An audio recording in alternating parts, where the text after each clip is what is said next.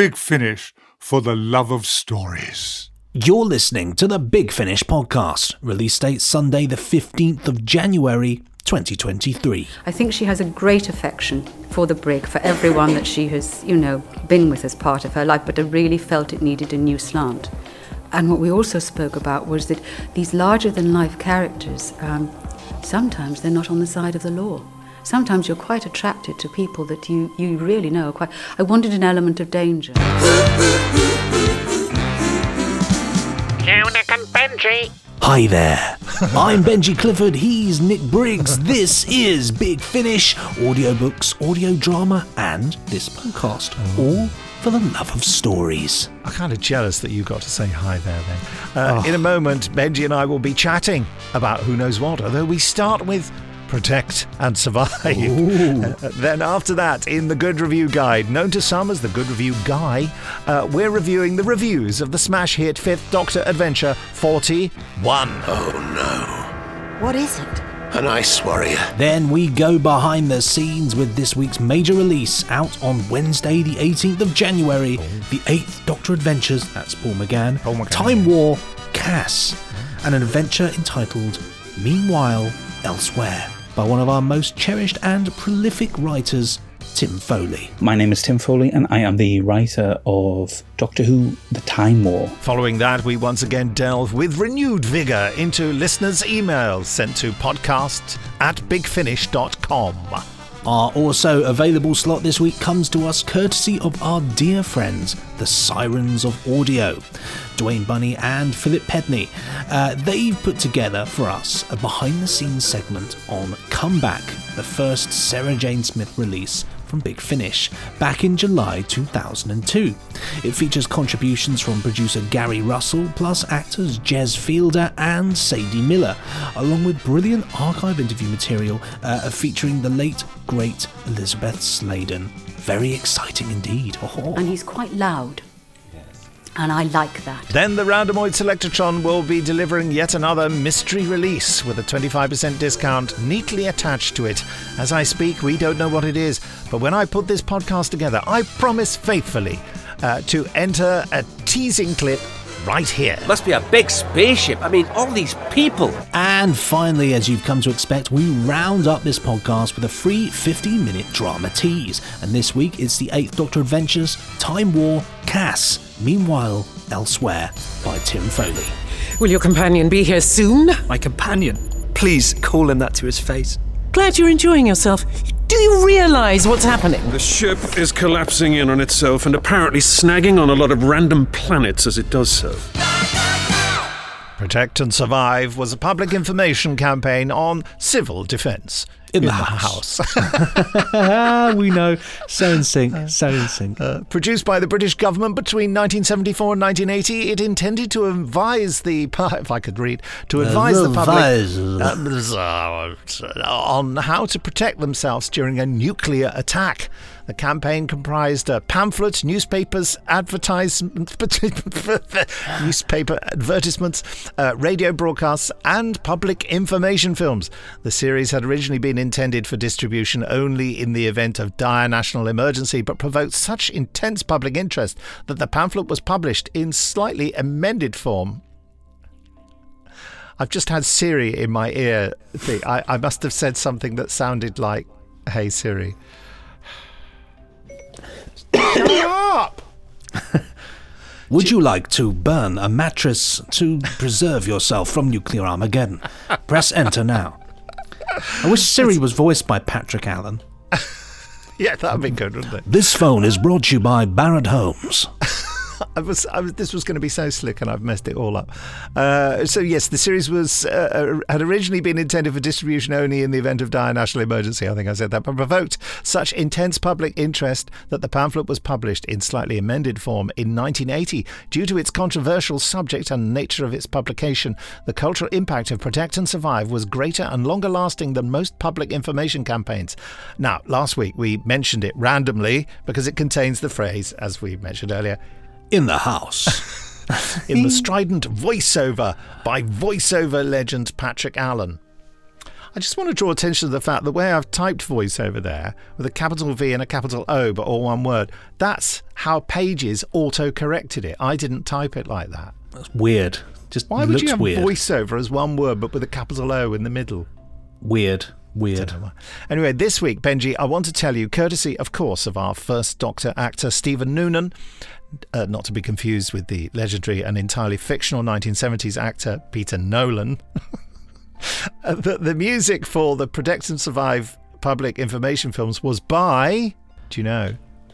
Is it going to be Dudley Simpson, or is it going to be? Um, is it going to be Paddy Kingsland?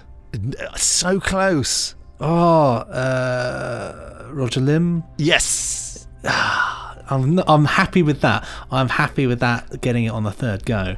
Was it really? Wow. Yeah. yeah. It's funny. Wow. Uh, Du-du-du-du-dum. Yeah, that's it. That's Wow. it. But it's this bizarre music that has no emotional content, isn't it? It It's so goes- cold. Yeah.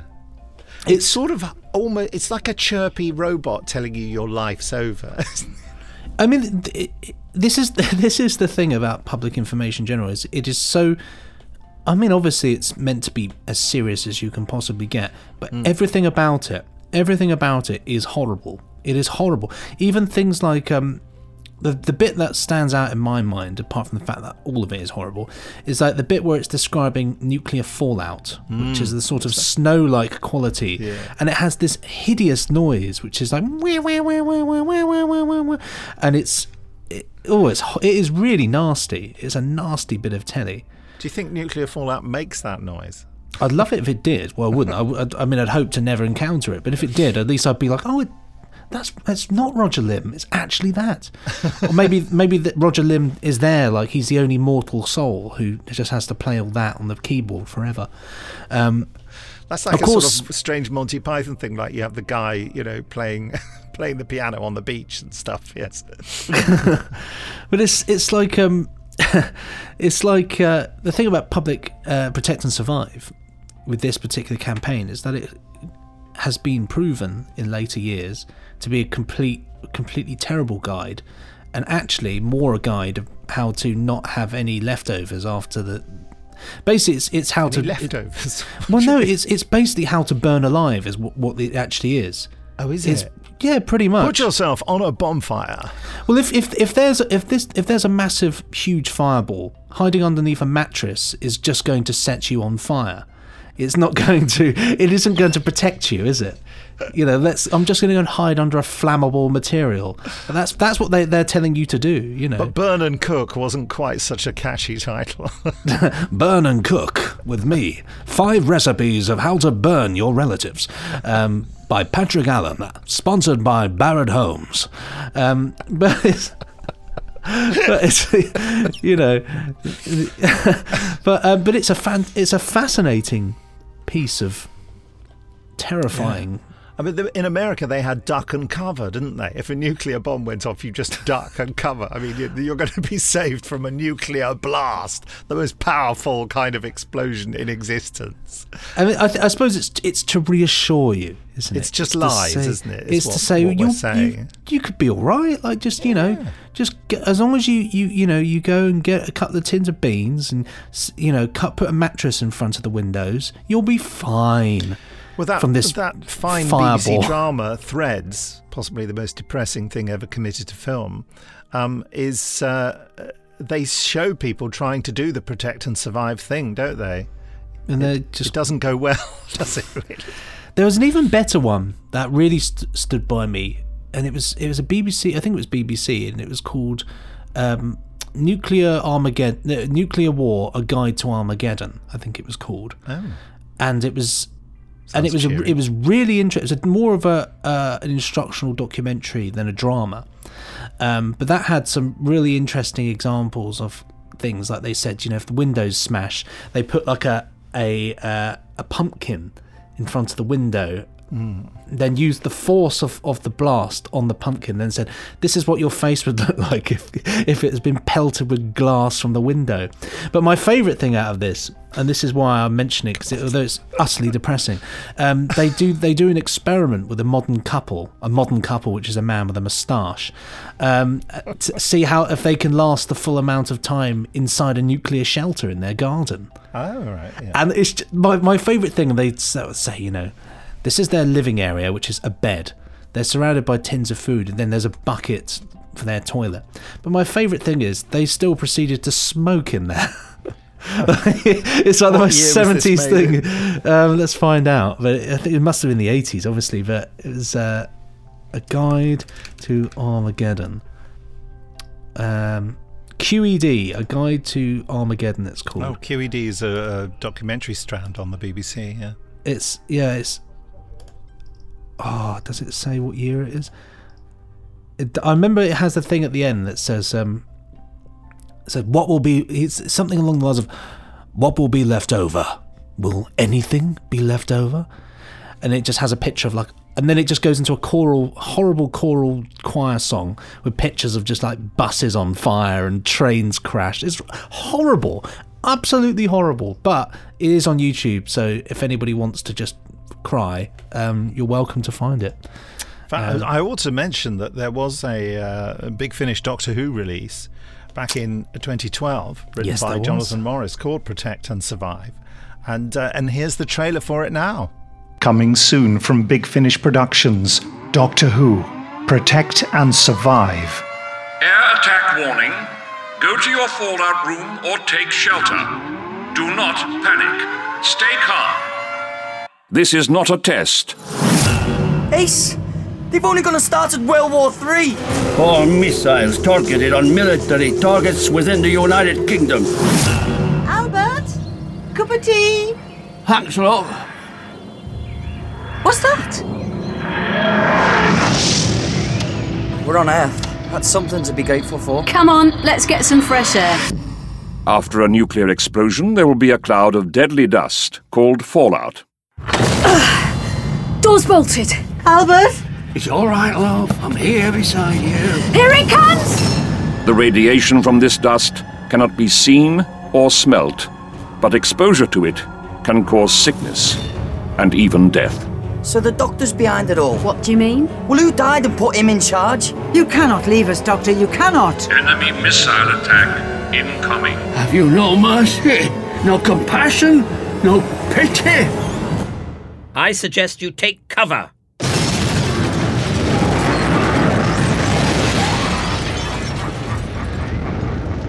Subscribers get more at bigfinish.com. See, it all links in place, doesn't it? It all links. Very cheery. Well, that was it. Just paint it as in the young ones, isn't it? And what are you doing? What are you doing, Neil? I'm painting myself white to deflect the blast. oh dear. But anyway, yeah, sorry if we scared anybody. Um, Boo! Oh, sorry. I think I think that we've we've probably got slight, slightly better guides now than the 1982 QED Guide to Armageddon documentary where you smoke there's no- smoke in a shelter. guide, can there? It just can't be. Make sure you've brought some cigarettes down. You might need them for spending nine years in a cell. Um, anyway, time now for our good review guide, finding the latest positive comments about Big Finish Productions to help recommend them. For you. And as promised, this week we're looking at the Fifth Doctor Adventures 41 from Big Finish Productions. Doctor Who, The Fifth Doctor Adventures 40 Secrets of Telos and God of War. Honestly, all of you, there's no need to worry. I'm absolutely fine, Where's Adric? Adric? There is no space for weakness. Oh no. What is it? An ice warrior. You will not interfere. But tell us, after all the discussions we had. You belong to us. He bears Tyr's mark, Fenrir's bite. There are many ways to lose a hand. There had to be something hostile here. Otherwise, why drag me along my timeline? I am armed and fully functional. Cybermen? Aren't they the things the Professor dug up on that rock? Mars is dead. You speak lies. It is not possible. Cybermans! Dozens of them! My warriors, destroy these primitives. I'll break out the weapons. We're going on a bug hunt. You will be like us now. You will be destroyed. One step closer, Doctor, and she dies. All humans will be converted. Don't you know, Parry? The Doctor is an alien, a Gallifreyan. You side with these humans. You have created a weapon to save them. Doctor. Adric died. Doctor? Adric? Adric? You're back. Back. I haven't been anywhere. Big Finish. We love stories.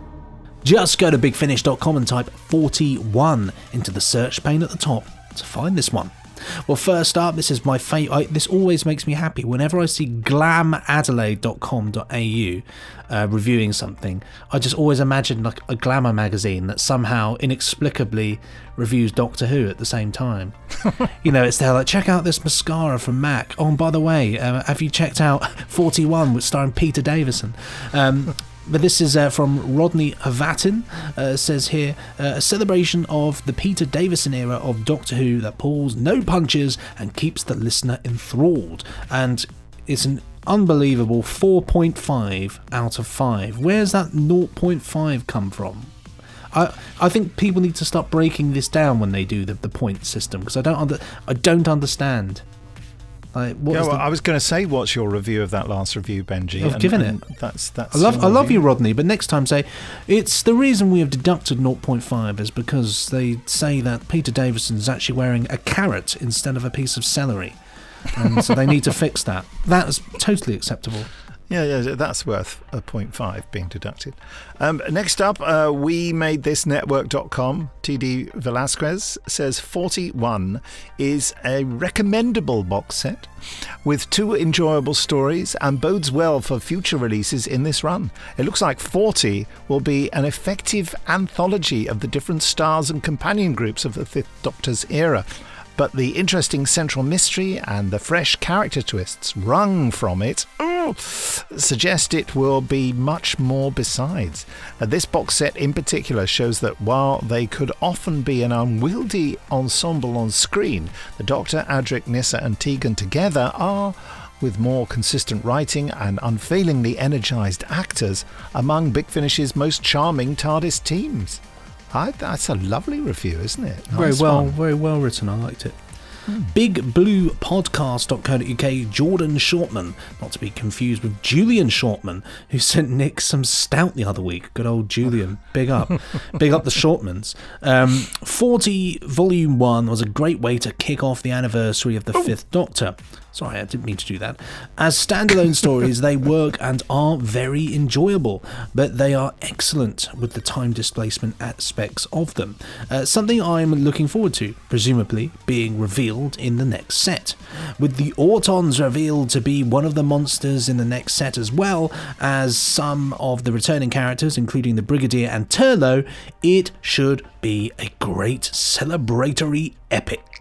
Oh, it definitely was. On Twitterama, at Telos32, hashtag Doctor Who 41 by uh, Matt Fitton and Sarah Grochala. Uh, something odd is happening to the Doctor. He's suddenly in a different part of his own timeline, inhabiting his future self. Very good set celebrating 40 years of the Fifth Doctor.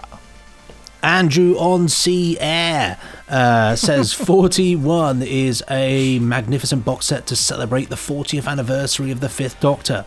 Such a magnificent way for Peter Davison to meet the Cybermen and Ice Warriors in different parts of his timeline. And Dominic JGM uh, is interlude is also a brilliant bonus. Oh, yes, nice work from Dom there.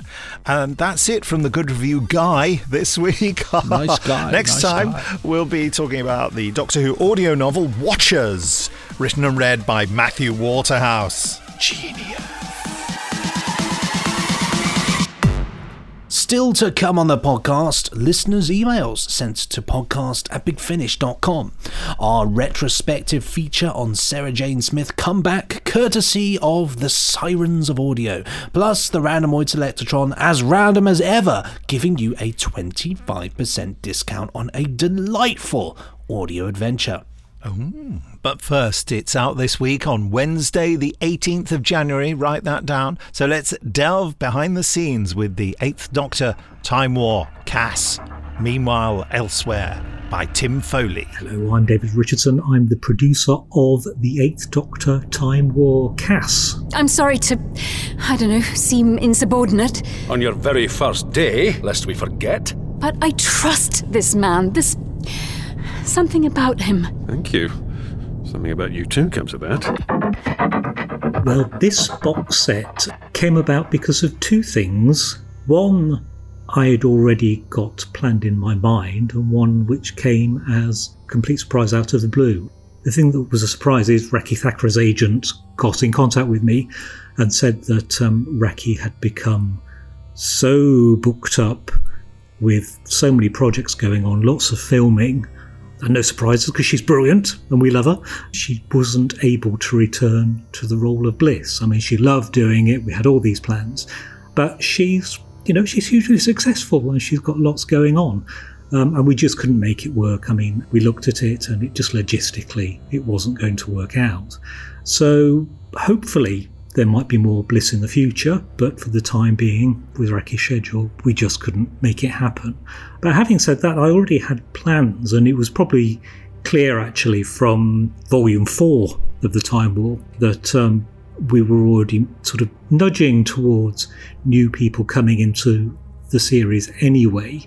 So we had our plans to bring in the Doctor's great grandson, Alex, who was hinted at at the very end of the last box set, and Alex is now on board.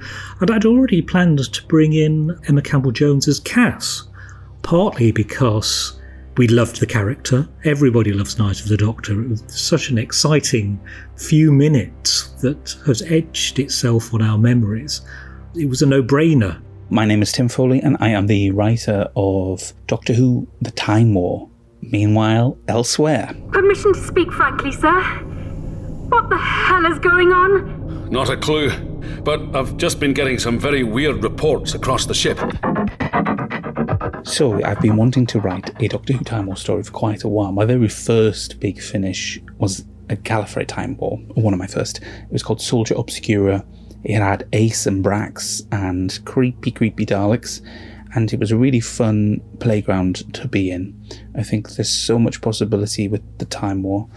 I'm especially excited with the idea of a Doctor who is skirting around the edge of it, trying to avoid it, but we know is destined to fall in. He's a bit like one of those two peas in one of them swirly machines that you get in supermarkets. So yeah, I was really excited to be asked, and really excited to be asked to launch the soft reboot with a difference, I guess you'd put it. Um, introducing Cass onto the show and leaving a trail of breadcrumbs of, of mysteries about what's happened with Bliss and Alex so far. I'm Ken Bentley, and I'm the director.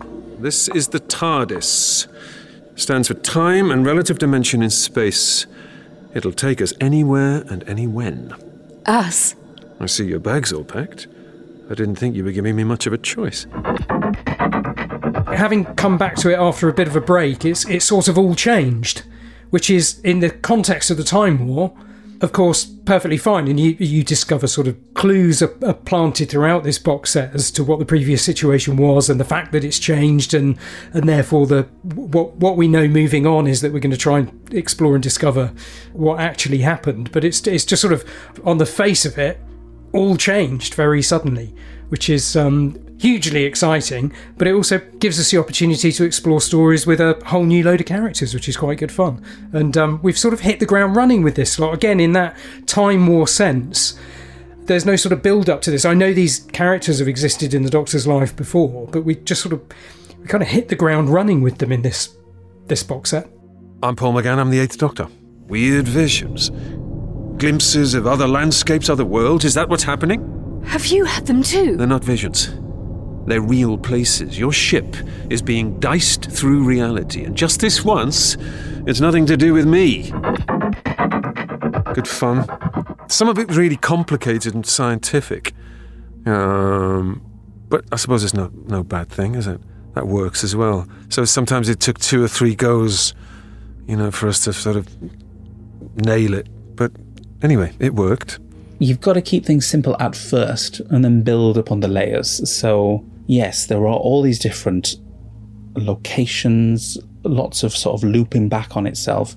But at the heart of it, this is a story about Cass. This is Cass getting on board her first spaceship. She's got her first commission. She's getting out there and she's just having to improvise and go with the flow and be brilliant, basically. So, yeah, she gets to team up with Alex. Lots of fun relationship there.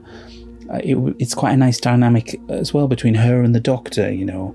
This is a Doctor who doesn't necessarily want to take on new people, but there's something about Cass and he's sensing that that that hole that's left by Bliss. So that was really fun as well to play. Hello, I'm Emma Campbell Jones and I play Cass Fermazzi. I'm Fermazzi. Cass. First grade, first day, first time in the forest on a ship. What ship? It feels almost like falling forward. You know, through it, I feel like she's sort of on the edge of a precipice. falling forward through the story, like, you know, and kind of learning all these things as she goes and quick thinking and all of this. And it's it's just um, it's a great start for her to then dive into the rest of the of the journey. I did the sound on that. I did. Did you? I I did. Yeah. Oh, that's Yeah, nice. Yeah, there you go. Just check it out, honestly. Just go to bigfinish.com, right? Type Cass into the search pane at the top. Remember, it's released this week on Wednesday, the 18th of Jan, so don't miss out. Don't miss out. Don't. Don't. Meanwhile, don't do it. it's time for listeners' emails. And you don't want to miss out on emails anyway. In fact, don't miss out in sending one over. Just send it to podcast at bigfinish.com. Send it over, otherwise, I will send you a cassette telling you to put a mattress in front of your door in case of nuclear blast. In the Um, house. Uh, so, in the house. Uh, so first up, we've got this one from Philip Edney. Subject to this one is Stephen Greif. Dear Nick and Benji. Um, it was great sadness that I heard the news that Stephen Greif had passed away just before Christmas. He was a brilliant actor with such a rich voice and a really lovely man as well. Dwayne and I were privileged enough to spend a few hours in his presence recording a special episode of The Sirens of Audio. It was one of the most prepared episodes we have ever done because Stephen had decided that this would be a memoir to the world, be his memoir to the world, and he wanted it done in a very particular way. After hearing his stories, the people he had met, his training under Sir Laurence Olivier, we encouraged him to write a book. But he was so humble that he felt no one would want to hear his story. We chatted for hours about a huge range of topics from his latest microphone pur- purchase to the name dropping about the good and not so good actors. Uh, we hope to do a special release of some of his material, though some will have to remain private. For it's a bit too saucy. hmm? Today I listened to Sedition by Jonathan Morris on Allies and Enemies. I don't know if it's his final work, but it is once again a fitting tribute and taking Travis even more into the direction that Stephen wanted to go. He loved working with Sally Knyvette, and they have some great scenes together. To his friends and family, for those of you at Big Finish who were close to him, you have my condolences. Another great one has departed from us. Take care, Philip Edney. Oh, thank you for writing in. Philip, with that. That's great. And um, I, I met uh, Stephen and did a Mythmakers interview with him years ago, and we had a lovely day together. He's such a, he was such a easygoing guy, you know, and and really smart and had lots of interesting things to say. I also directed him a couple of times. Aw. Really, yeah. He had a real um, presence about him, kind of like he was a real. You could tell those masses of experience in him. You know, he really knew what he was doing. Brilliant. He always seemed like a cool cat. Yeah.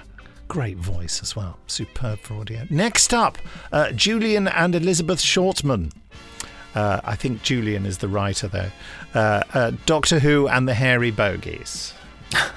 Excellent. Uh, which uh, uh, Benji mentioned last week. Certainly did. For reasons certainly best did. known to himself. Uh, dear Nick and Benji, hi there. Hi, there. Uh, uh, by the way, Julian is also the person who sent me the stout.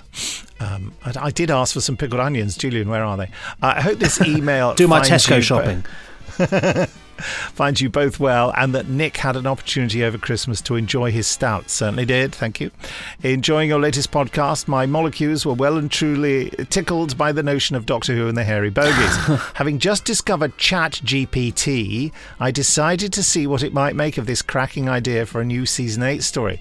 Within mere seconds, ChatGTP created a synopsis. It's an AI. Appreciating the fact that you'll uh, not have time for or desire to read the whole synopsis, here is a short excerpt as an example of what it produced. Now, I, I did I mention this before to you? I tried um, getting it to write a synopsis for a Doctor Who story. But anyway, here we go. Um, these devices, my dear Brigadier, are called hairy bogies, the Master explained with a wicked smile.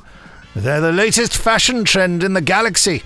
Humans will pay a small fortune for the opportunity to have a hairy bogey of their own. But what do they do? Jo asked, her curiosity getting the better of her. Ah, that's the best part, the master said, his eyes gleaming. When activated, the hairy bogies crawl up the wearer's nose and burrow into their brain, killing them instantly. the doctor and his companions stared at the master in horror. You can't be serious, the brigadier said, his voice filled with disgust. Oh, but I am, the master replied, his laughter echoing through the room. And with the hairy bogies under my control, I'll be able to rule the galaxy. Uh, it didn't quite manage to complete story in 1,000 words, but uh, given a prompt, it promptly did. I was gobsmacked, but also uh, a little terrified at what's been unleashed on the world. How long will it be, John Dorney, he says in brackets, before an AI writes a canon Doctor Who story? Best wishes, Julian, in brackets, Stoutman. Hey, he's a Stoutman. Uh, P.S. If you're curious to read the whole synopsis Chat GTP created, I've attached it as a PDF. Yeah, I asked it to write um, uh, a season seven story. I said that that had to involve the environment and um, what else was it? A government conspiracy. What did it And come it- up with? It created a synopsis called um, "Revenge of the Silurians." wow. Okay. And it was it was fair. It, it wasn't quite good enough. It has to be said. But yeah. I Sorry, I, saying you're, that. you're not quite good enough. but it had obviously looked up what season seven of Doctor Who involved, you know, and it tried to. The well, that's it, it found the. Silurians, you see. The future And I really suppose is terrifying. Could have been Revenge of the Spearheads. Which sounds quite good, actually, in a weird sort of way. Ridiculous, but I quite like it. Yeah. Anyway, lovely email. Thank you, Julian. Well, Justin Bush has got one here. Waiting for the pickled onions. Sorry. Um, subject is comic suggestions from Justin Bush. Uh, hi there, Nick and Benji. Hi, there. I was delighted to hear you ask for suggestions for comic adaptations, because of course I'll pounce on any opportunity to mention the icon that is Frobisher.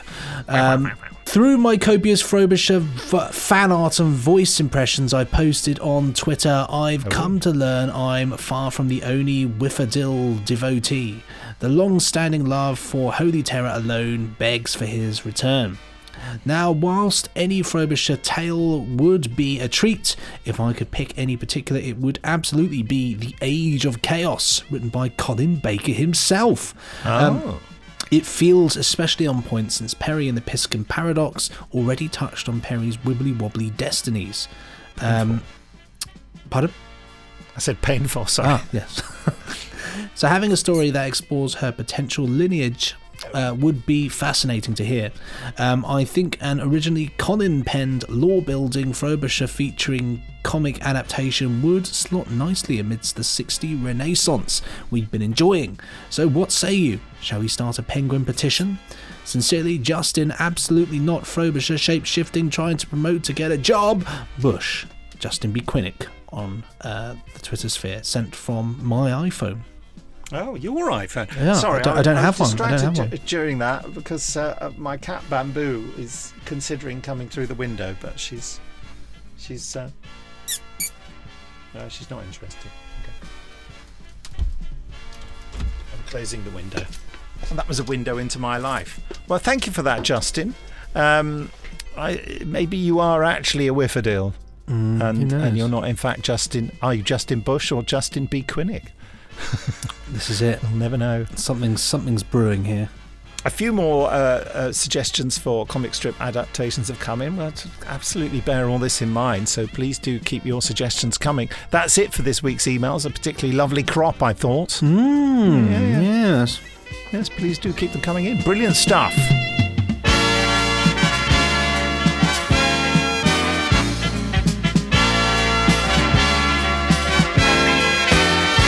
The Randomoid Selectatron is firing up as we speak, readying itself to offer you a 25% discount on a randomly selected Big Finish release. Unbelievable value. We'll also be teasing you with the first 15 minutes of the 8th Doctor Time War, Cass. But before all that, it's time for a very special delving behind the scenes. Last week, someone wrote in to ask us about behind the scenes extras on Big Finish releases that didn't originally have them. So, our friends at the Sirens of Audio podcast, Google them immediately, uh, got in touch to offer their services. So, after a jolly good email conversation with audio siren uh, Philip Edney, what follows is the work of his co collaborator and former BF podcast guest, Dwayne Bunny. It's a look at our first Sarah Jane Smith adventure back in 2002, Comeback, and more generally about the first series. Enjoy. Well, Lavinia, I hope you liked your day in the limelight. I think you'd have hated it, actually. All those people going on about how wonderful, how successful, how much a pillar of society you were. Sarah Jane Smith.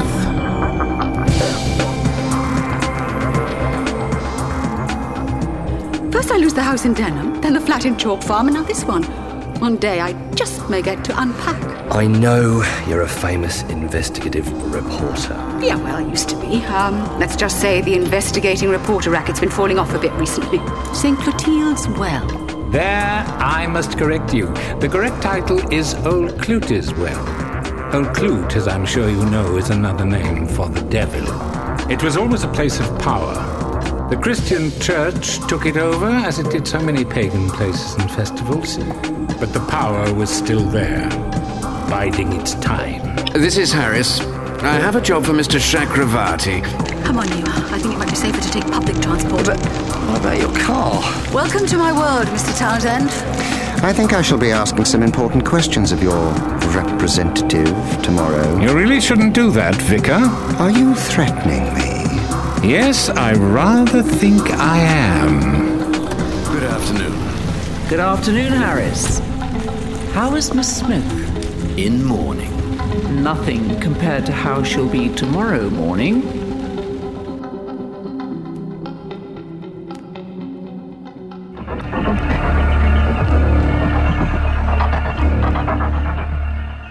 My name is Gary Russell.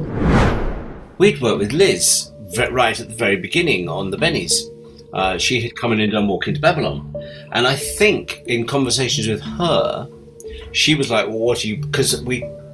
Did we have the Doctor Who license? I think we had just had our first meeting with the BBC about possibly getting the Doctor Who license. It was around that time. And so it obviously was something we were talking about. And she must have said, you know, oh, well, I don't think I'd ever want to play Sarah Jane again. I like playing the parts I'm playing in Babylon, but oh, I wouldn't want to play Sarah Jane again. Kind of red rag to a bull for me. Uh, so that, yeah, three or four years later, I'm saying to Jason, I want to do Sarah Jane. Um, and I think Jason was like, but Liz said she. And I thought, oh, no, you leave Liz to me. So I, I phoned her up one day, out of the blue, and said, right, madam, you said you didn't want to play Sarah Jane. However, rather than team you up with the doctor and have you playing, you know, second fiddle, as you have done many times in the past, and I promise there won't be a tin dog, how do you fancy the idea of a four part Sarah Jane series? Out on her own in the world, being an investigative journalist, but doing sort of spooky X Files y kind of things. And she said no straight away. And I went, go on. No, go on. Then that, I think after about 10 minutes of go on, no, go on, no, it turned into, right, we'll have a coffee. We decided with the Sarah Jane character that she would see it as a mistake if every time, you know, she needed help or anything in her life, she would go running back to unit. I felt then she hadn't progressed. You can't go down the same line. I think she has a great affection for the brig, for everyone that she has, you know, been with as part of her life, but I really felt it needed a new slant. And what we also spoke about was that these larger than life characters, um, sometimes they're not on the side of the law. Sometimes you're quite attracted to people that you, you really know quite. I wanted an element of danger. Now, it's not that he is. He's a good man, I think, Josh. But I do think that he walks on the edge, and I think that is quite. Um, I think she would lend herself to that. He brings with him contacts, and she's very reluctant to actually incorporate him at first. But it works, it works very well.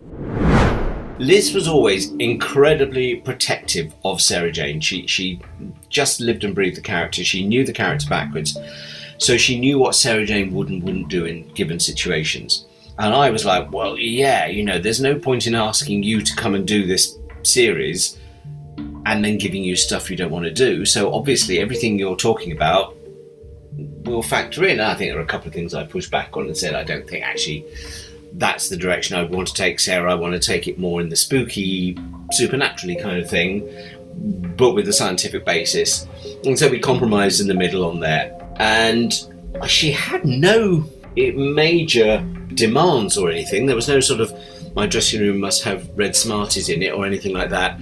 She did say, would there be a chance of having a walk on part, as you do on audio, for Sadie?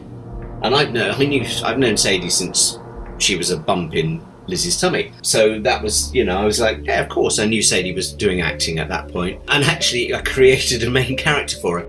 Hi, this is Sadie Miller. Um, I think they obviously approached Mum first, and then she signed on for it. And then there was going to be this character Natalie, um, and my mum said, "Oh well, you know, why don't why don't we have, have Sadie try try and do that?" So um, I think it was Mum really that signed me on for that, um, which was great, you know, to get to do something like that with her as well, you know, rather than just um, being on the sidelines watching her do it. To actually get to work with her as well was really special. Um, but I think if Mum hadn't have said that it was okay, I think they probably wouldn't have. Uh, Big Finish wouldn't have wanted me to do it. I think it was down to Mum really. I think I was maybe in my last year of high school, possibly like 17, 18, possibly, I think. 2002. Okay, so 2002, about, yeah, about 17, and then 2006, I guess, um, a few years older than that. So young, youngish, I guess, yeah. Um, Jeremy James. Well, well. Um, there's a name I haven't heard for a very long time. No, it's um, it's actually my my name is my name is Jeremy James Fielder. Um, and foolishly or otherwise, when I when I started acting, I on the advice of no one other than myself, I said, "Oh, I should have a stage name." And I don't know what decade I thought I was in, um, but it wasn't the one I was in. And I thought, "Oh no, I'll, I'll be, I'll call myself." Was no great, isn't Withnail and I doesn't doesn't Richard E. Grant say, "What do you think?" I think I'm calling myself Donald Twain. And it was a bit like that. And then I was chatting away with some some friends, and they were like, "Well, you could just call yourself, you know, Jeremy." And I I actually really hate the name Jeremy. I've always hated it. And so I became Jez at a very very young age. And then my my parents don't call me Jeremy, but Jeremy James sounded to me to have the sort of requisite gravitas or, or ludicrousness that was was uh, called for in this circumstance, and I just went with it. And uh, then the first, I think, um, I think I was I was down as Jez Fielder for the first the first ever big finish I did, and then it was after that that was Jez Fielder when I did the so the second ever big finish was called Phantasmagoria, and it was written by um, Mark Gatiss, and it's the first it was the first acting job I, I, I ever had in my life. Um, and I'd I'd met Nick Briggs at, uh, in a pub. You'll be unsurprised to hear, in in Hastings. I was playing in a band, um, singing and playing the electric guitar. And after the gig, Nick Briggs, who I'd never met before in my life, just introduced himself. I said, "Oh, "Hello, my name's Nick, and I'm a producer. Um, I'd like you to do some work for me. Would you be interested?" And of course, I've just come off stage singing and playing the guitar, haven't I? So when someone says I'm a producer, you expect them to be a music producer. so that's what I thought he was. And I said, "Oh, right, um, of course. Let's. I mean, let's. We can have a chat. What do you? What, what is it you need? Do you need? Um, you need session? Do you need vocals, guitar? What?" He went. Oh no, of course you think that. No, no, no, no, no, no. Um, sorry, let's start again. Um, I'm um, Nicholas Briggs, and I'm an audio uh, drama producer. And I really liked your your voice in between songs. So that's basically he'd enjoyed the banter with the audience between. It wasn't anything to do with my music. no, said I've been vaguely insulted, but no, it was it was really nice. And We had a, we had a beer and had a chat, and he said, "Look, it's it's Doctor Who," and I went, "Oh, well, if it's okay, then sold. Whatever it is, I don't care." And he goes, "Oh, oh, you, are you a fan of the show?" I said, "Well, I'm not." The guy that I was playing in a band with, his name's John Ewan, and he's brilliant, brilliant, one of the best drummers of his generation, and he's a proper proper Whovian. Like he's got that, he's got the bookshelf, he's got the kind of TARDIS bookshelf and opens up and you know all the videos are in there and he's got all he knows everything about it and he quotes it um, I just I just kind of liked it and watched it with um, with Tom Baker and Peter Davison when I was a kid so but I was a but I was a really big fan of Tom Baker um, and kind of followed him his career and everything he did after, after Doctor Who as well because I just thought it was mesmerizing It's weird, but I, I think it looks quite like Pertwee. Pertwee was younger. I don't know how he would take that. And I, actually, I told him, and I think he's incorporating it into the character now. I, I mustn't say it too much. Um, well, I suppose, really, I am now taking on a role that he is now. He hasn't exactly got the Sarah lines because he wouldn't stand for it. But it's great. I mean, I mean we have a lovely relationship. It, it's, it's, it's so nice if it happens immediately, you know. And it took very little time. I mean, he's very funny. He makes me laugh. Mm-hmm. And he's quite loud. Yes. And I like that. Why do we employ him? He's He's disrespectful, isn't he? Total, I've never, yeah. It's not disrespect, it's uh, erotic compulsion. Would you agree with that, Liz? I didn't Just, hear just, it just say yes. Just say yes. Um, yeah, she does. She, she's mad about me. Gary Russell took me out onto the balcony of a party, and I can't remember whose party it was. He said, "No, no, we need to. I need to talk to you properly." We went out to this balcony, and it was quiet out there. And he said, "How do you feel about being a companion?" And I said, "What to a? You mean to a doctor?" No, no, no. To a to a doctor's companion in a special we're going to do. I said, "Stop being cryptic. What is? What are you talking about?" He said, "Well, I don't know how much you know about Doctor Who." And he said, "Do you know who Sarah Jane Smith is?" I said, "Yes, I do." I said, "Well, this is this is all very hush hush." I don't know why it was. We're going to write a series with Sarah Jane Smith as the as the main character, and we'd like you to be her her companion, her psychic. I don't know. Is that something you'd be interested in? "Yes, I'll do that." Brilliant. He says, "Have you ever met Liz?" No, never met Liz. Okay, well, we'll make sure you two meet at some point. But um, basically, um, I need to ask you some just a few things about about your life. I was like, "What do you want to know about my life? What's that got to do with it?" Uh, He said, "Well, because we're kind of basing him on you." I was like, "Oh, mm, really? Is he a international rock star?" Said, no, no, he isn't, and nor are you. So shut up. I think so. Jo- Josh went to university in Glasgow, and so did I.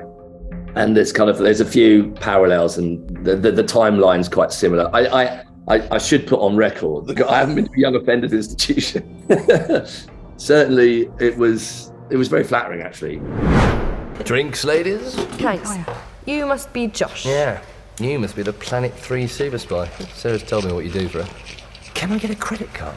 Joshua Richard Townsend, aged 24. Parents hoteliers run a ski resort near the Alps. Loaded. you, on the other hand, are the delinquent only child, fending for yourself and refusing their help. Oh, how brave. After wasting your time with various fringe loonies, you spent eight months in Feltham. But that was fun.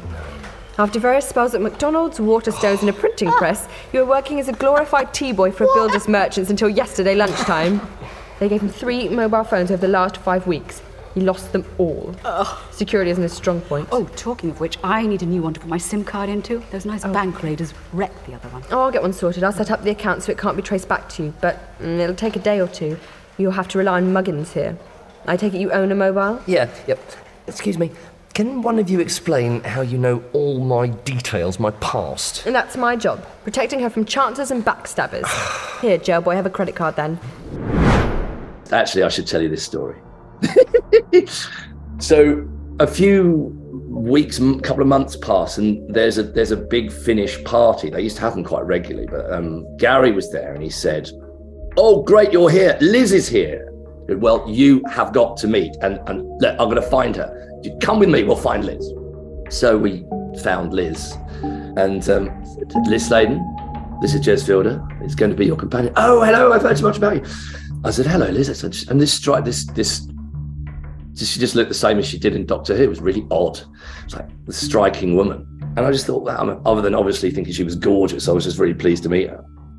And then we just started chatting away, and Gary was sort of, oh, he had a look on his face like, oh, God, I thought he was going to say something awful, and he hasn't. I'm really pleased. That kind of relieved face. But I didn't let him down after that because uh, I said, um, uh, she asked me what I'd have, whether I'd seen Doctor Who and you know know anything about the character. And I said, yeah, I've seen I've seen a lot of the stuff with. Uh, well, I've seen, I haven't seen much of much of the stuff with John. I saw a lot of the stuff with Tom Baker. She said, okay, so you kind of you're you're conversant with with the character. I said, oh yeah, absolutely. I said, and um, I saw K9 and Company. I saw that pilot episode. Well, it gets worse. Uh, it was entirely my fault as well. And actually, this is a great barometer for for Liz. So so I said, yeah, I saw K9 and Company, and I could get, get to audibly hear Gary go, "Ooh." and she goes, oh yes. What did you think of that then? And I said, oh no, I thought it was, I thought it came across really well. She said, really? I went, no. and Gary went, oh god, and Liz and Liz started laughing, and then Gary's like, oh, she's laughing. Oh, she thinks it's funny. Yeah. and then he starts laughing as well out of, out of sheer relief. And um, and at that moment, I was like, me and her are going to get on just fine. Good afternoon. Good afternoon, Harris. How is Miss Smith? In mourning. Nothing compared to how she'll be tomorrow morning. Shall we go? These tedious little Cotswold villages are like something out of Enid Blyton. Back to London, then? Yes, Harris. Back to London. And the beginning of the end for Sarah Jane Smith. And the whole thing about Hilda coming in, she was originally only ever going to be in the last story. And it was only once I had talked to Patricia Maynard and she'd said yes, and I said to Liz, Pat has said yes, that I thought, I'm, I'm wasting this, aren't I? I'm wasting this brilliant actress and this brilliant character by only pulling her in at the very end and going, haha, I'm actually the person who's behind all the misfortunes you've gone through. So suddenly I wanted to put her into two other stories. So I put her in the very first story and I put her in one of the other stories just to have one or two lines. And then, yeah, this is the marketing manic side of me. I also realised I could have two covers. That we could put out a cover, you know, because Liz is the is the cover star of all of those four first four stories, and then the fifth one she shares it with Miss Winters. But it enabled us to put a cover out that looked the same as the others without Miss Winters on, so that people would not know until the moment it turned up in the door on, on their doorstep that there's Miss Winters on the front cover because she'd been revealed at the very end of, of the previous episode. And Liz bought into that completely, but it's because it was Patricia. I think if I'd said any other villain from Doctor Who, she'd have been a bit, oh, what's the point?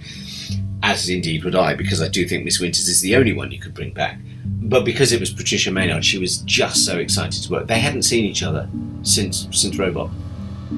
And and it was a lovely reunion the day that Pat came in and, and did all her stuff for the various stories. Terence probably wasn't that as familiar with audio as I thought, and he did have some very sort of florid moments and also some bits where you went, yeah, but the audience won't know what's going on.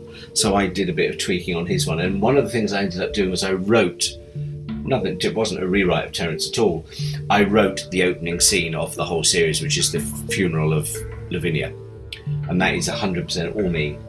And we recorded that separately. We, we did that. I, I think that might almost be the very last thing we recorded of the whole show. And Liz loved it. And that really cemented and, or repaired any fractious relationship we'd had during the making of the show. Um, because she thought it was just the most beautiful speech she'd ever had to give. And she was really grateful. And the fact that I said, this is going to be the opening of the whole series. And uh, she was she loved that. I'm going to miss you, you know. All those adventures together we never actually had. But you listened to me going on 19 to the dozen, so you must have felt you knew as much as I did about my work. I'm going to miss you so much. Oh, your solicitor tipped me the wink about your will. Thank you. It's very nice. Quite what I'm going to do with the house, market garden, and the royalties on your patents. I'm not quite sure. But I promise to be at least slightly frivolous, as you insisted so much last Christmas. Well, I best be getting back to the house now. The locals are gathering for the party, and apparently Juno Baker says we're not to call it a wake because you don't believe in such things. I'm glad she's around. I think she was very fond of you. Bye, Livy. I love you. This is the the tragedy, really, that is, is Liz's career. Is that she was an absolutely fantastic actress. She's incapable of giving a bad performance. She's an actress who acts the whole time. If you look at all her Doctor Who's, you know, one of the things that there's a reason why she's a really popular companion and why kids adored her at the time, and it's because she acted.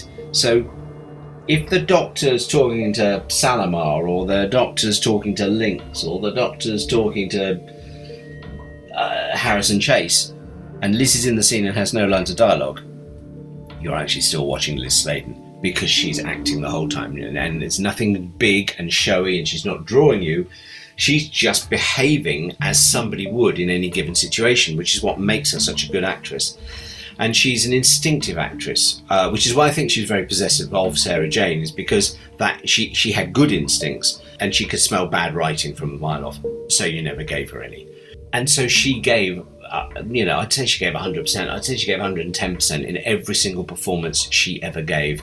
It didn't matter if she didn't like the script, she didn't like a line of dialogue or whatever.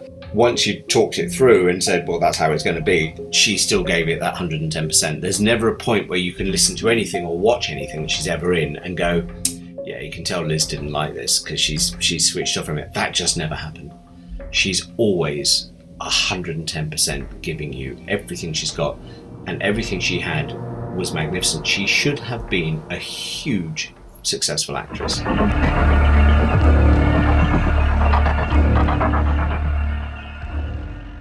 The full two and a half hour feature on Sarah Jane Smith Series 1, which also features Peter Anghelides and David Bishop, is available on audio and on video at sirensofaudio.com. And to anyone in Australia, you might like to know that the Sirens of Audio are bringing Janet Fielding to Brisbane, Sydney, and Hobart in April. Details at janetfielding.sirensofaudio.com. The Sirens of Audio will be releasing a feature on Series 2 of Sarah Jane Smith, uh, featuring interviews with Jez Fielder, writer David Bishop, and producer John Ainsworth in the next month or two. And just go to bigfinish.com and type come back into the search pane at the top to find the very first Sarah Jane Smith release, now only available on digital download. Any minute now, we'll be drama teasing you with the first 15 minutes of The Eighth Doctor Time War Cass. But first, it's. The randomoid selectatron. where we randomly select a Big Finish release and offer you a 25% discount on it. Well, it's pulled up a good one this week, actually. Not that they're Well, you make ever it not sound good. like- yeah, I was I gonna know, say, uh, I know. I realised that as I said last, it, but last week's rubbish one. this one, this one is a cracker though. It's uh, Doctor Who: The Black Hole. Fraser Black Hines, Hole. Deborah Watling in uh, The Black Hole, written Is by this Simon by, um, Guerrier. Simon Guerrier? Yes, yeah, it is. Oh, Features wow. Rufus Hound and David Warner. Wow, what's not to love? Pretty cool, Um, eh? Yeah, let's um, let's hear the trailer. It must be this special phenomenon. It's warping space and time. Coming soon from Big Finish Productions Doctor Who The Early Adventures The Black Hole. Must be a big spaceship. I mean, all these people. I should think it's more a habitat than a ship. Oh, aye, one of those. The doctor said it was a spatial phenomenon. Aye, a, a big and heavy ph- ph- phenomenon. Uh, uh, one of those. By my calculations, uh, it's also very close, uh, within an astronomical unit of where we're standing. I think it's a black hole. The remnant of an exploded star. They're small but extremely dense, so have a very strong gravitational field. So strong, even light can't escape, which means you can't ever see one. Well, not directly. This whole spiral arm of the galaxy is now in a mixed state. With just the slightest nudge, it will vanish in an instant. Doctor, success and saving these people depends on a precision flight through extremely warping space-time. Can you do it? Big Finish. We love stories. You don't have any other choice. Great cast, great people, wonderful. Rufus Hound as well. Oh, brilliant. Bizarrely, on the cast list, it, it although it has David Warner on the cover, it doesn't actually have David Warner listed in the cast. So I Mm. don't know. I can't remember off the top of my head what David Warner was doing in this. Yeah, that's interesting, isn't it? I, hope he turns up for like one line, like like as a passerby, just says "Excuse me." So David Warner was in this. He said "Excuse me." We'll put that on the cover.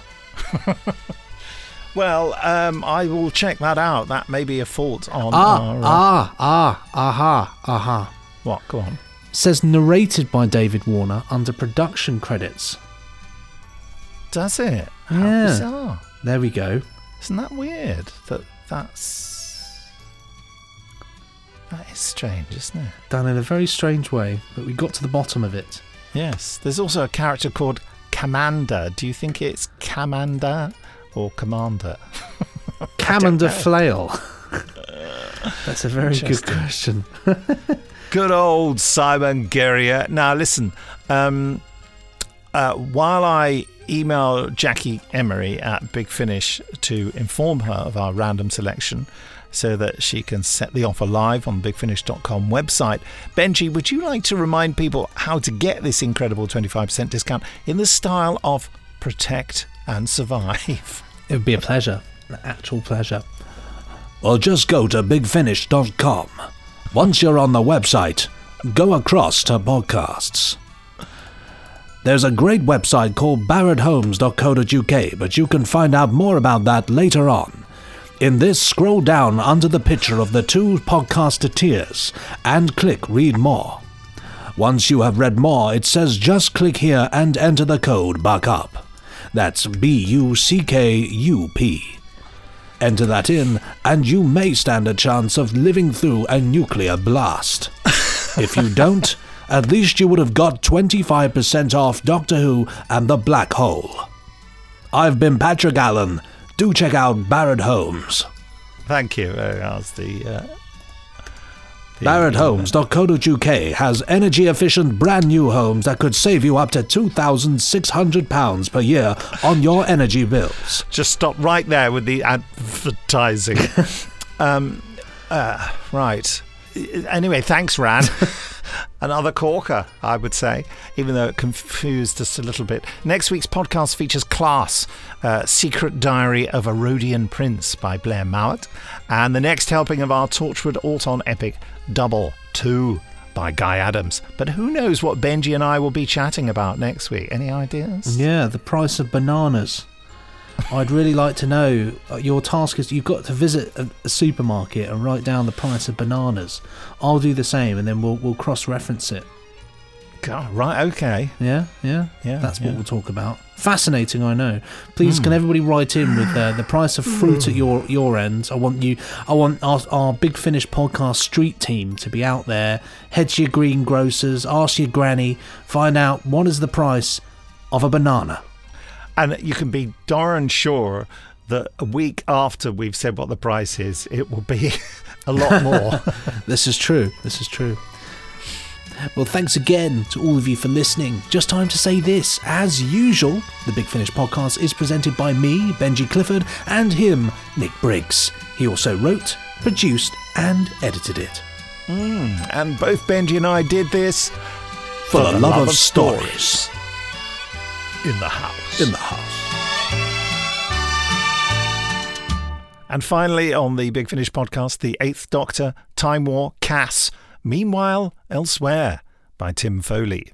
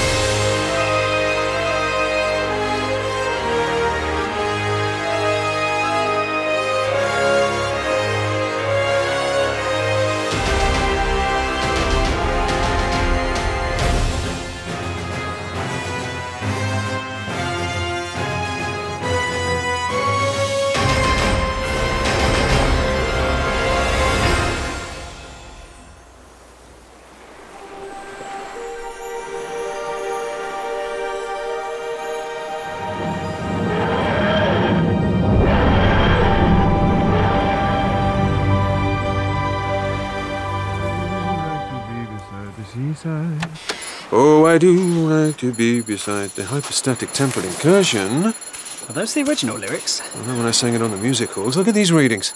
Yeah, those aren't good. Not good at all. This tropical paradise is going to be ripped to shreds within the next hour.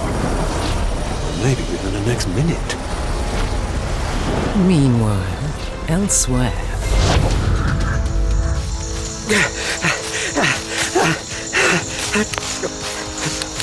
Hello? Hello? Anyone? What the stars is happening? Oh, no. No. No, no, no, no, no, no, no.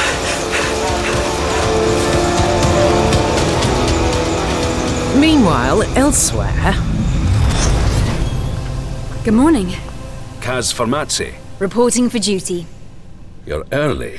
We have a schedule on this ship. It's advisable to stick to it. Sorry, sir. I'm just keen. Oh, keen. I see. Are you the Vice? You were warned about my sunny disposition, no doubt. Come on, Keen Bean. Quarters are this way. They're ever so cosy. Sounds like you're gonna stick me in a cupboard. We should be so lucky. Cupboards full of useful things. She's a beauty, isn't she? I've always loved the dispatchers. Shuttle buff, are you? My brothers and I once rescued one of the Mini 60s from the scrap shores. Huh. How many brothers do you have? Enough to man a whole flight deck. Well, this isn't a 60, and she's certainly not mini.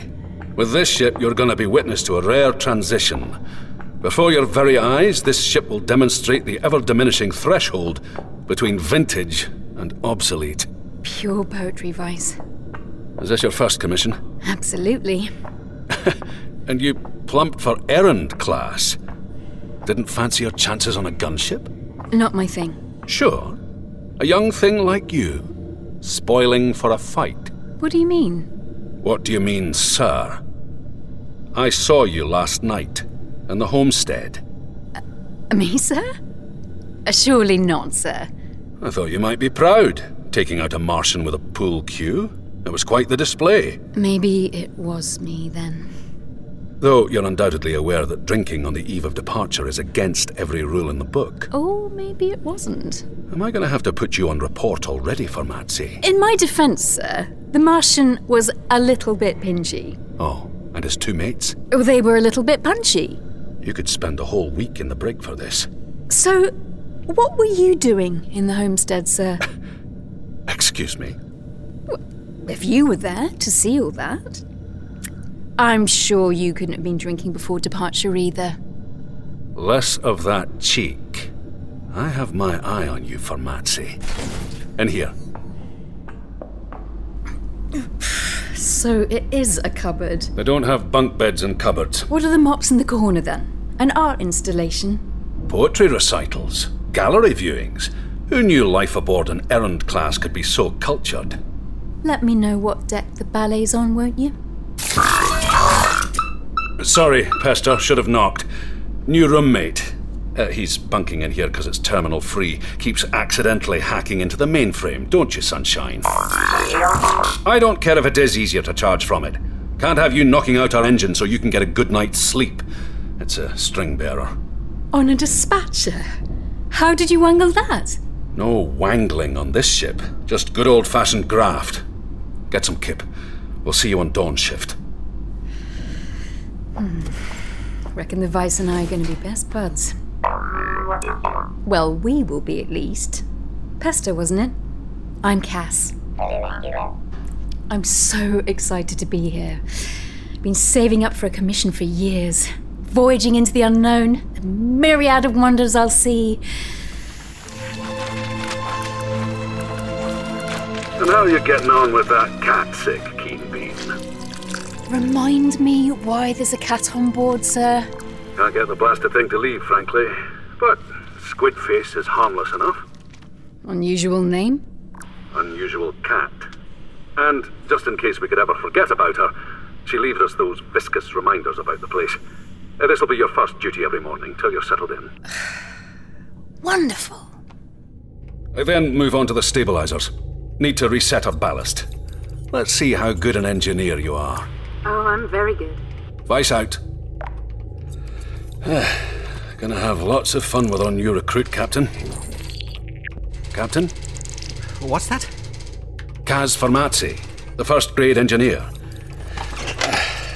Don't challenge her to a game of pool, that's all I'm saying. You okay, sir? Looking a wee bit peely-wally, if you don't mind me saying.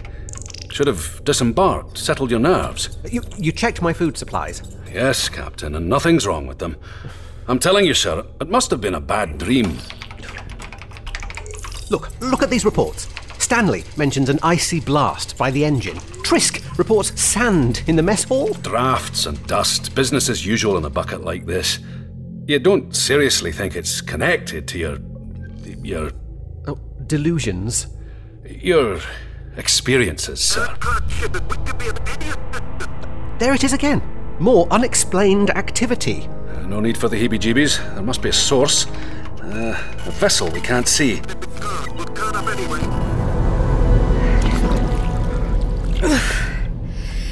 Right, that's one viscous reminder we can safely forget about. Hello? Squidface? Is that you? Hmm. The isle is full of noises.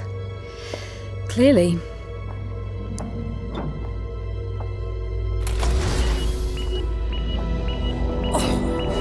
Oh, come on! Come on! What is all this? Oh, yeah, yeah, yeah, hold this lever, will you? Uh, all right. Oh, wow, it's heavy. You're propping up a wonky bit of the vortex. Hmm?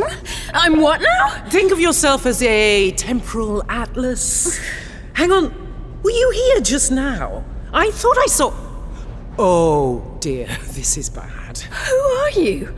What's all this equipment? Oh, I never travel light, but now these incursions have started to. Look, you're not going to understand any of this.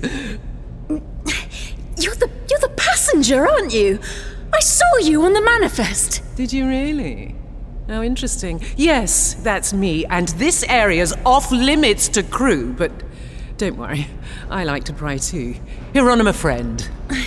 Cass Fermazzi, uh, I, I can't shake your hand, I'm sorry. Oh, you can let go of that now. Uh, why? Is it fixed? Not in the slightest. Can you take this to the flight deck? What is it? Something to stop the ship from crashing. Chop chop! Move alert. That's perturbing. Anything flagging on your panel? Just keeping her steady. She doesn't want to be steady, does she? Seems like the stabilizers are. The stabilizers! Hang on, better check the readouts. I think I know who's behind all this.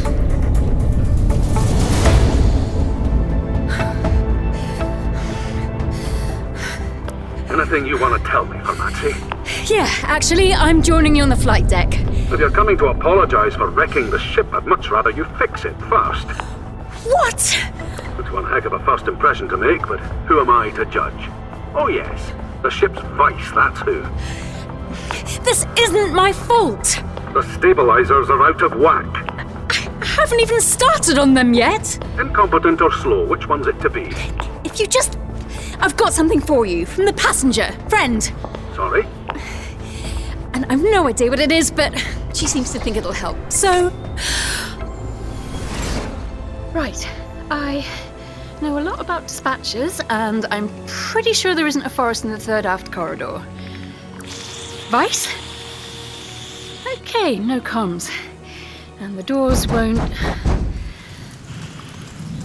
Raining. How is it raining indoors? Hello? Anyone? This is ridiculous. What's this? Someone in there? No, but there's someone Oh. out here. Wouldn't have to be a wood nymph, would you? Sorry? Apparently they should be all over the place. Like long flowing hair, a strange dazed look in their eyes. I think we may have met a few at Woodstock. I'm Fermazzi. Cass. First grade, first day, first time in the forest on a ship. What ship? If this is an illegal oxygen factory, they've really let it. Hang on. What do you mean, what ship?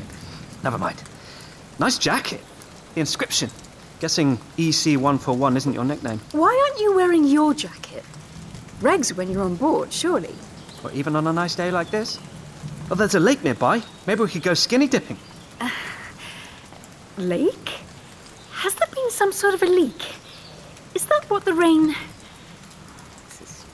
But It's, it's not a burst pipe or anything. It's, it's like we've actually landed. Oh, the lake's a beauty. Got fish as big as men.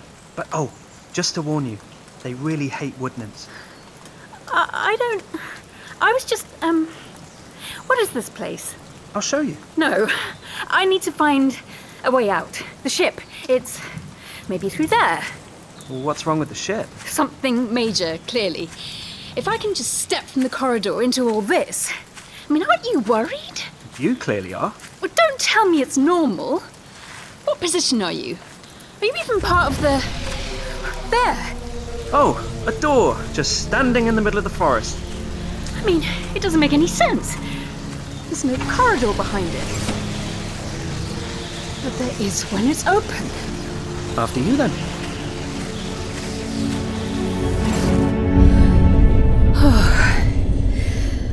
We're not out of the woods yet.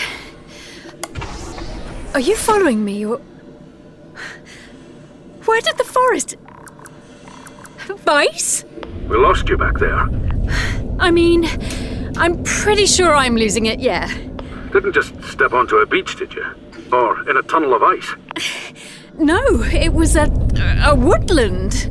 Not even done a full shift and already you're taking leave. Permission to speak frankly, sir. What the hell is going on? Not a clue. But I've just been getting some very weird reports across the ship. If you're coming, come quickly. We could probably use a shuttle buff up here. Vice out. Oh, you an apology, Captain. Had about a dozen messages, experiences all similar to yours.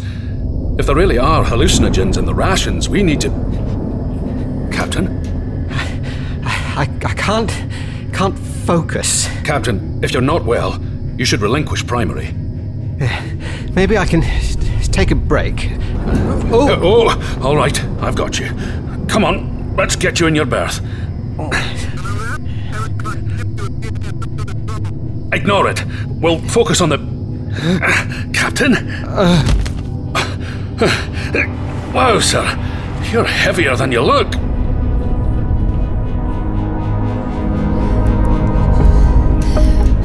Just a few more corridors.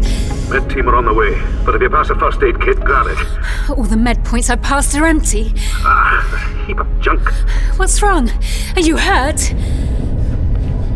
Uh, Not me. Our captain. Some kind of space sickness. He's burning up.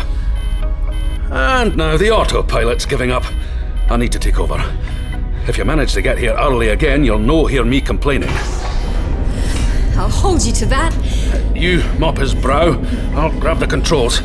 I can fly us. Sure you could, Keen Bean, but it's bio-locked to fifth grades. Then take this. Huh? What is it? No idea, but the passenger, friend, she said it would stop the ship from crashing. That's strange. I thought so too, but she's very persuasive. Uh, no, I mean, we haven't got a passenger. Oh, please, please, please, please, please plug the slider in soon. I really don't want to die today. That makes two of us. Oh, I'm getting all the visitors today. Who are you? Someone who can help. Is that a quantum phasic analyzer? It should not be glowing that colour. You a time traveller? Depends who's asking. Someone who could use one.